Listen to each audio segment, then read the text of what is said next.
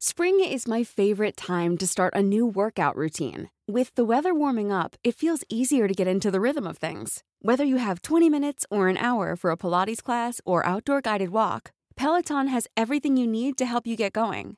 Get a head start on summer with Peloton at onepeloton.com.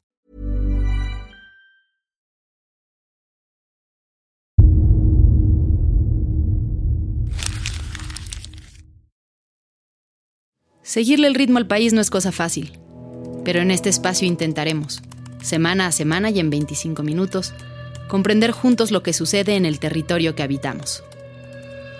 Esto es Semanario Gato Pardo y yo soy Fernanda Caso.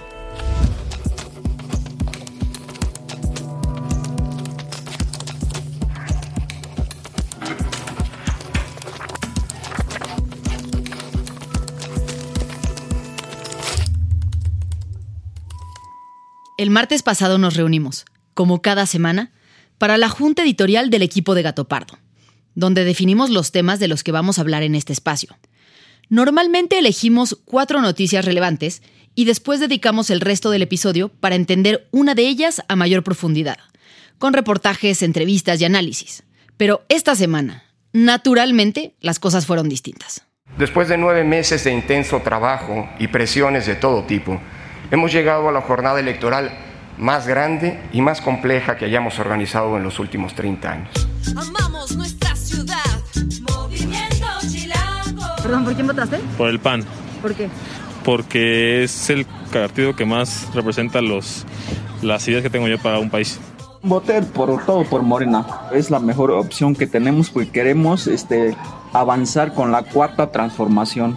La secretaria, Rosa Isela Rodríguez, prevé una jornada electoral en paz y muy tranquila.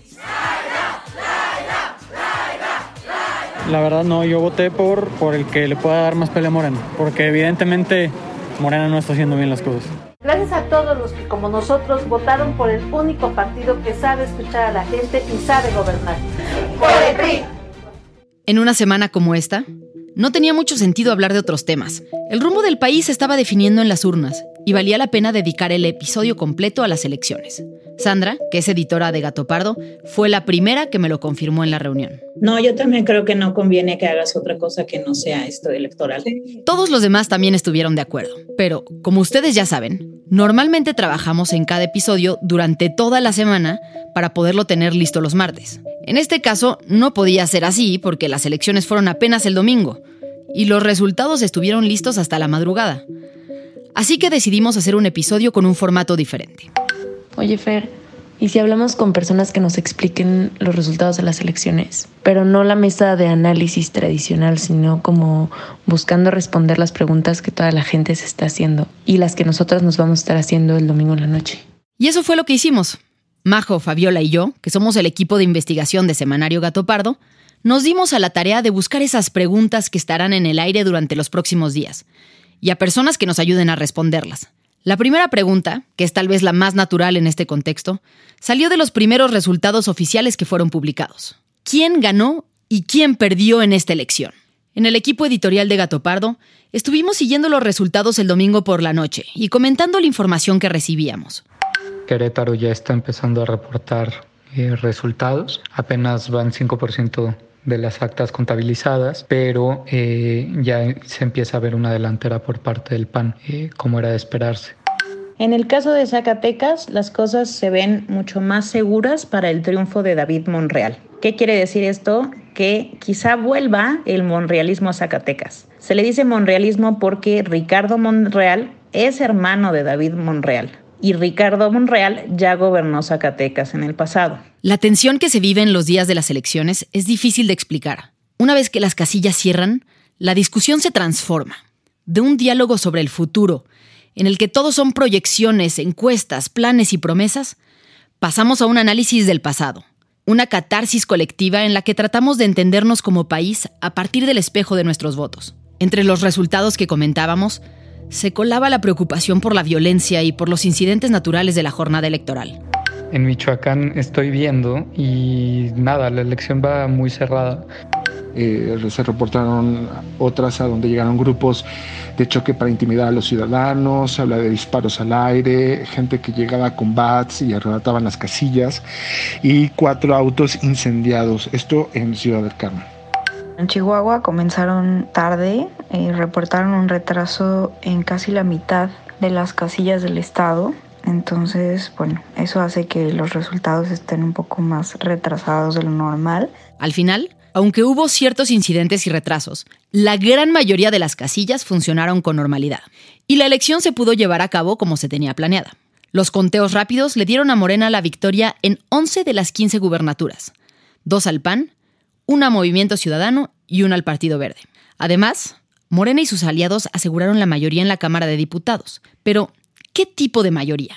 Hagamos aquí un pequeño paréntesis para explicar qué tipos de mayorías hay. La mayoría simple o absoluta se conforma por el 50% más uno de los diputados y esa es la que se necesita para aprobar leyes y el presupuesto de egresos.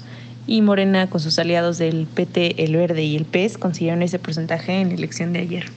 Mayoría calificada se refiere a las dos terceras partes de la Cámara de Diputados. Esta mayoría se necesita para hacer reformas constitucionales y hacer nombramientos de consejeros del INE. Morena y sus partidos aliados tenían una mayoría calificada en la legislatura pasada, pero no pudieron conseguirlo de nuevo en esta elección.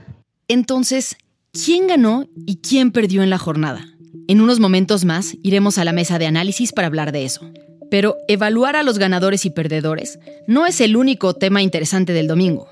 La segunda pregunta que nos hicimos derivó de las declaraciones de los propios candidatos y dirigentes. Tengo información que me coloca como triunfador en esta elección.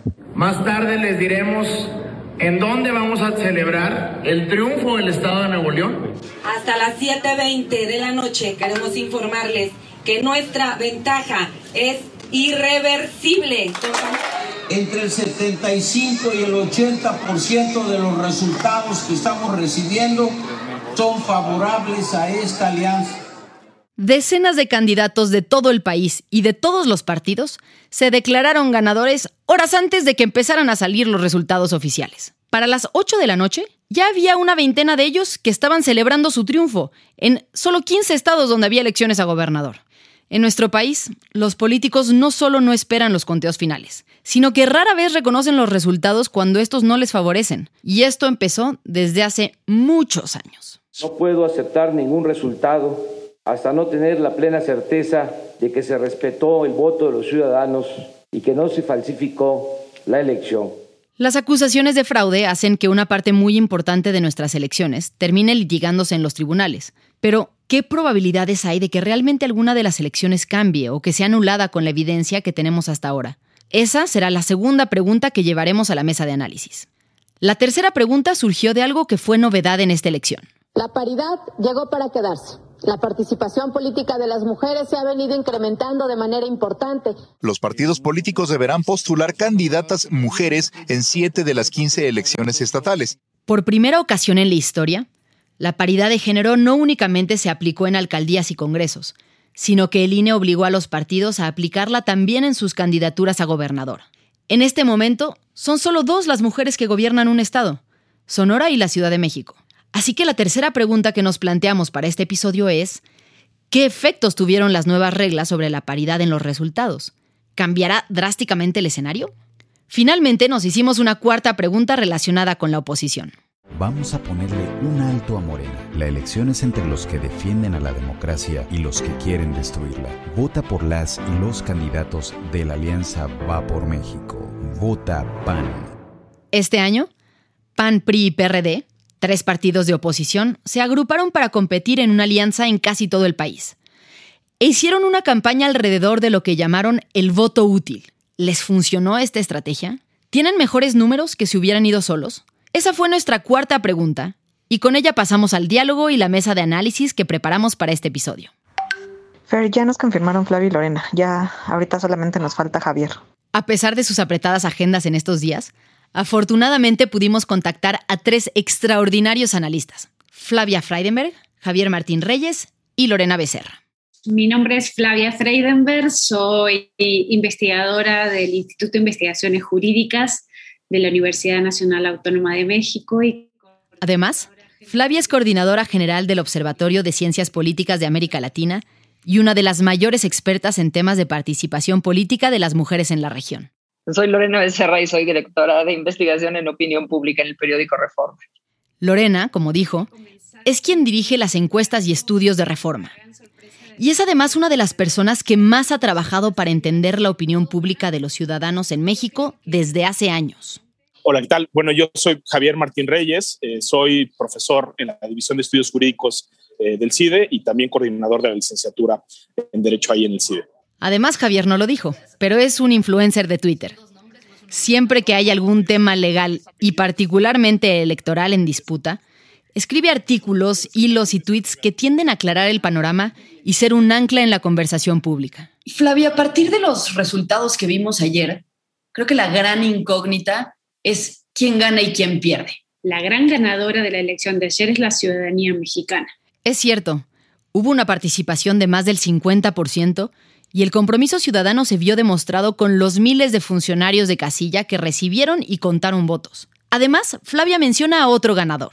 Eh, creo que el otro gran ganador es la autoridad electoral. Se cuestionó mucho la capacidad de la autoridad electoral mexicana durante la campaña se la cuestionó desde el poder, olvidándose que son los grandes árbitros del proceso electoral. Y me parece que una vez más el Instituto Nacional Electoral dio la talla respecto a que en México se organizan las elecciones de manera como no solo dice la Constitución, sino que además se hacen como se tienen que hacer y son un ejemplo para América Latina y para el mundo. Pero bueno, más allá de que el INE salió indudablemente fortalecido, hay datos duros que ya podemos analizar sobre cómo le fue a los partidos. Y para esto vale la pena dividir el análisis en tres grandes rubros.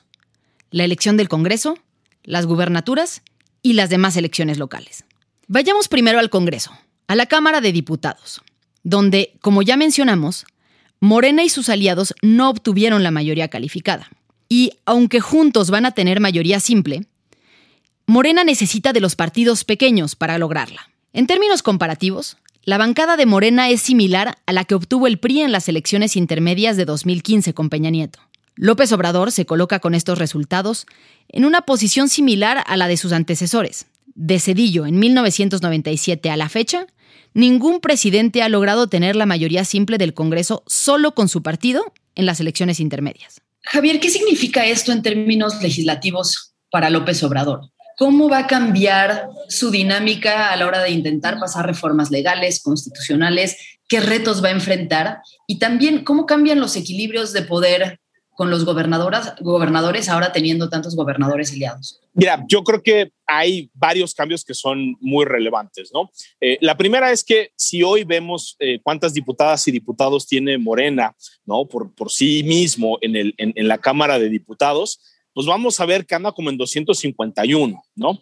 Ese número no es necesariamente o exclusivamente el producto del resultado de las urnas hace eh, tres años, porque lo que hemos visto pues es un montón, ¿no? Este de, de, de diputadas y diputados que han, déjame ponerlo así, chapulineado. Javier se refiere a la bancada actual, la que fue electa en 2018 y que se mantiene hasta ahora. Ahí, como bien dice, Morena, después de una serie de cambios, logró la mayoría simple y con sus aliados la calificada. Morena prácticamente, por ejemplo, podía aprobar cualquier iniciativa de reforma a leyes secundaria por sí mismo en Cámara de Diputados y lo mismo con el presupuesto. Entonces, ese dominio era muy grande y eso ya no va, ya no va a ser el caso. La coalición completa, o sea, si sumamos ¿no? lo que seguramente va a tener Morena, el PT y el Verde, sí van a tener esta mayoría absoluta, es decir, el 50% eh, más uno. Y en esa medida, como en el Senado también tienen esa mayoría, cambios a legislaciones secundarias van a seguir. Le pregunto a Lorena, ¿qué representa esta nueva conformación política para el presidente López Obrador?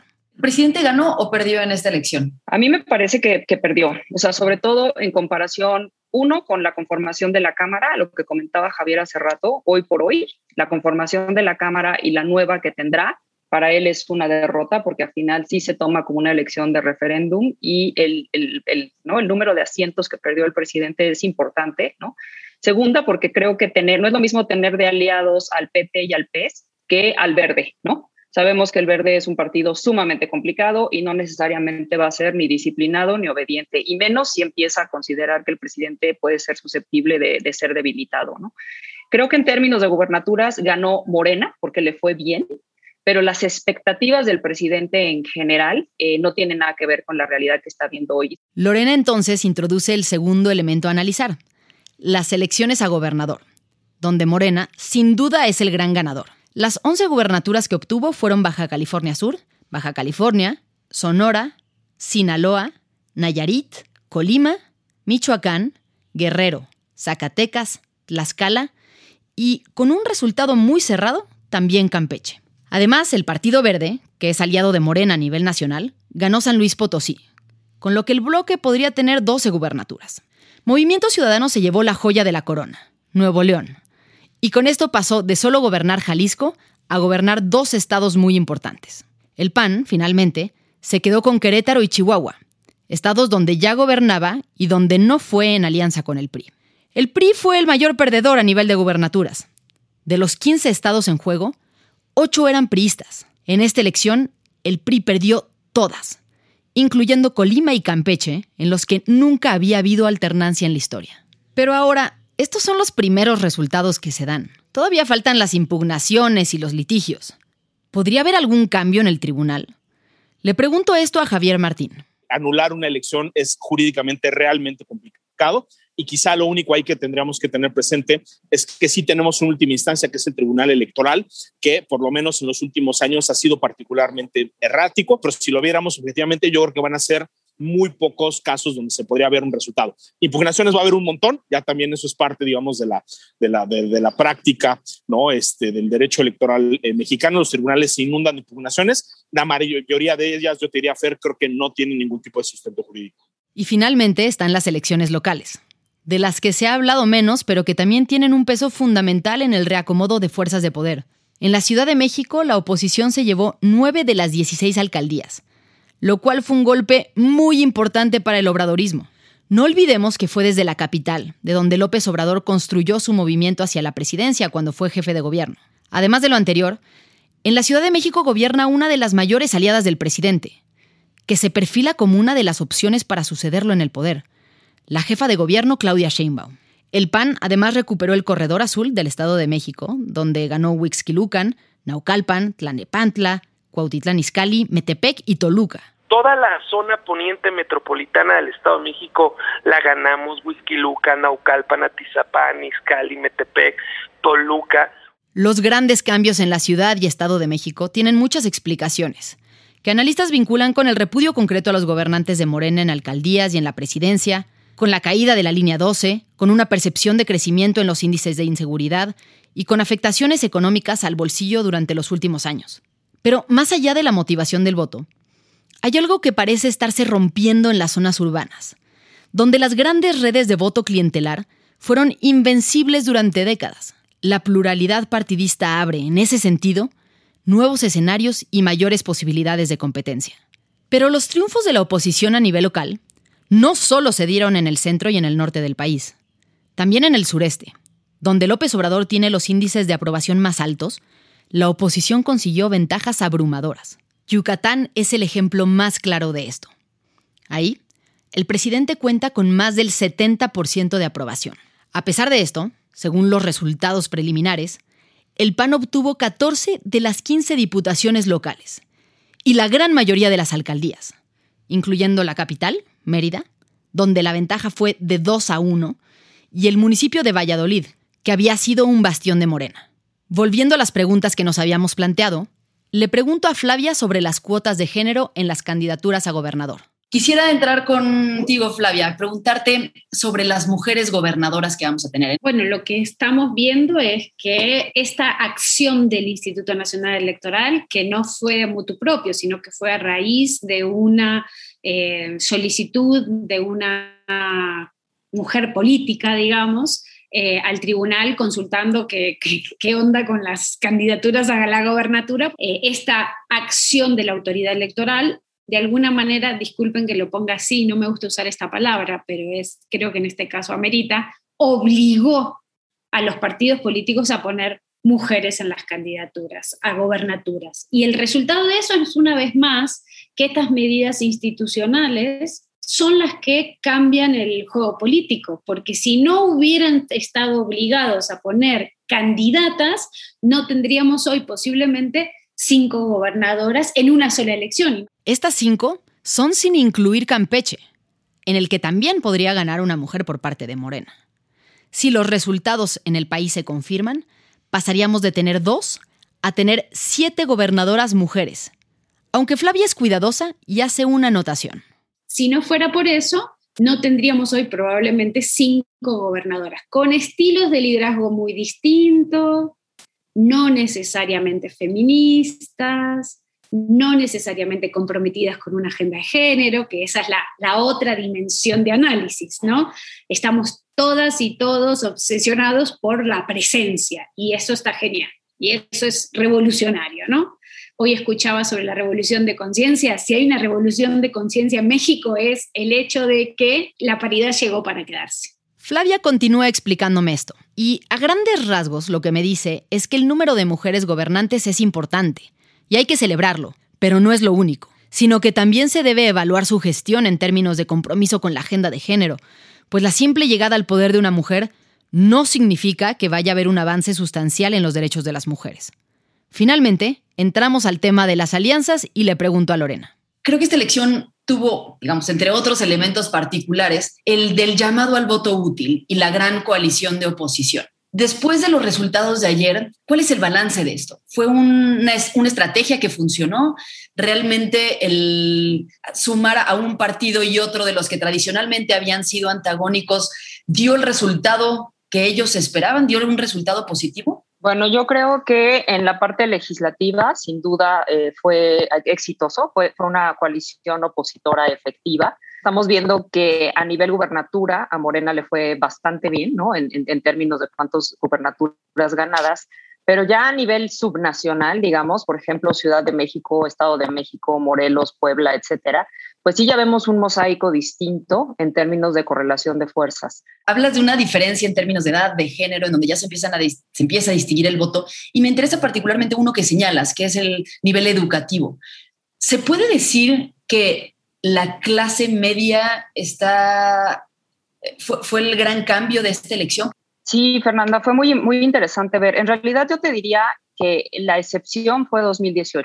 O sea, en 2018 lo que vimos es que López Obrador arrasó en todos los grupos, ¿no? En, todos los niveles de escolaridad, en los diferentes géneros, perdón, en los diferentes grupos de edad, en los niveles regionales. Pero lo que antes de eso teníamos es que sí había una correlación entre el nivel socioeconómico, digamos, clase media, estudios, este, nivel de escolaridad y ciertas preferencias partidistas. Entonces ya regresamos como a esa parte pre-2018, en donde pues sí, sí existe una, una, eh, sí, una relación entre, entre clase media, clase de poder adquisitivo, etcétera, y preferencia partidista. Finalmente le pregunté a los tres sobre la elección del 2024 pero no logré que ninguno me dijera qué posibles candidatos presidenciales veían a partir de la elección del domingo. Creo que no se ven todavía demasiados liderazgos ¿no? en, en lo que podríamos llamar los partidos de, de oposición como para una elección este, eh, presidencial. Yo creo que esta elección todavía es pronto para, para decir hay claros candidatos o candidatas para la candidatura presidencial, pero acuérdense, chicas, que líder carismático no deja sucesor, nunca al líder carismático siempre le sustituye líder de gestión. Yo creo que es difícil también especular, pero siempre pasa lo mismo, ¿no? De hecho, desde que empieza el mandato de un presidente, ya empezamos a pensar en sus sucesores, ¿no? Es cierto. Falta mucho para la elección del 2024 y en tres años todo puede cambiar. Por lo pronto, la elección del domingo tiene muchas aristas y detalles que hace falta estudiar para poder entender la nueva conformación del país en el que vivimos. Seguiremos hablando de esto desde las distintas plataformas de Gato Pardo. Con esto estamos llegando al final de este episodio, pero no queremos que te vayas sin antes mencionar los temas de los que debes estar pendiente esta semana. A partir de este lunes 7 de junio nos encontramos ya en semáforo verde en la Ciudad de México. Después de una larga cuarentena se espera la presencia voluntaria de los alumnos en las escuelas de nivel básico, los hoteles podrán ampliar su aforo hasta un 60% y las tiendas departamentales a un 50%, mientras que los restaurantes y bares podrán cerrar más tarde, en un horario que ronde las 12. Por otro lado, ya es junio y con eso estamos llegando al mes del orgullo LGBTTIQ Todo este mes se llevarán a cabo una serie de eventos organizados por colectivos de la comunidad para promover la igualdad y el respeto a los derechos. Así que manténganse al tanto de las redes sociales y vayan alistándose porque el 25 de junio habrá marcha. Finalmente, a partir de mañana, 9 de junio, comienza la vacunación contra COVID-19 para personas entre 40 y 49 años en las siguientes alcaldías. Álvaro Obregón, Miguel Hidalgo, Tlalpan y Tláhuac. Mañana deberán asistir las personas cuyo primer apellido comience con las letras A, B y C. Y así, progresivamente, culminando la vacunación el día domingo 13. Muchas gracias por habernos escuchado y gracias también a quienes hicieron posible este episodio. Alejandra González Romo, Guillermo Sánchez y Sandra Barba en la selección de temas y elaboración del guion. A Joaquín León en el diseño creativo. María José Vázquez y Fabiola Vázquez como asistentes de investigación y Pablo Todd de Mano Santa por la producción sonora. Nos encontramos aquí mismo, la próxima semana, en Semanario Gato Pardo.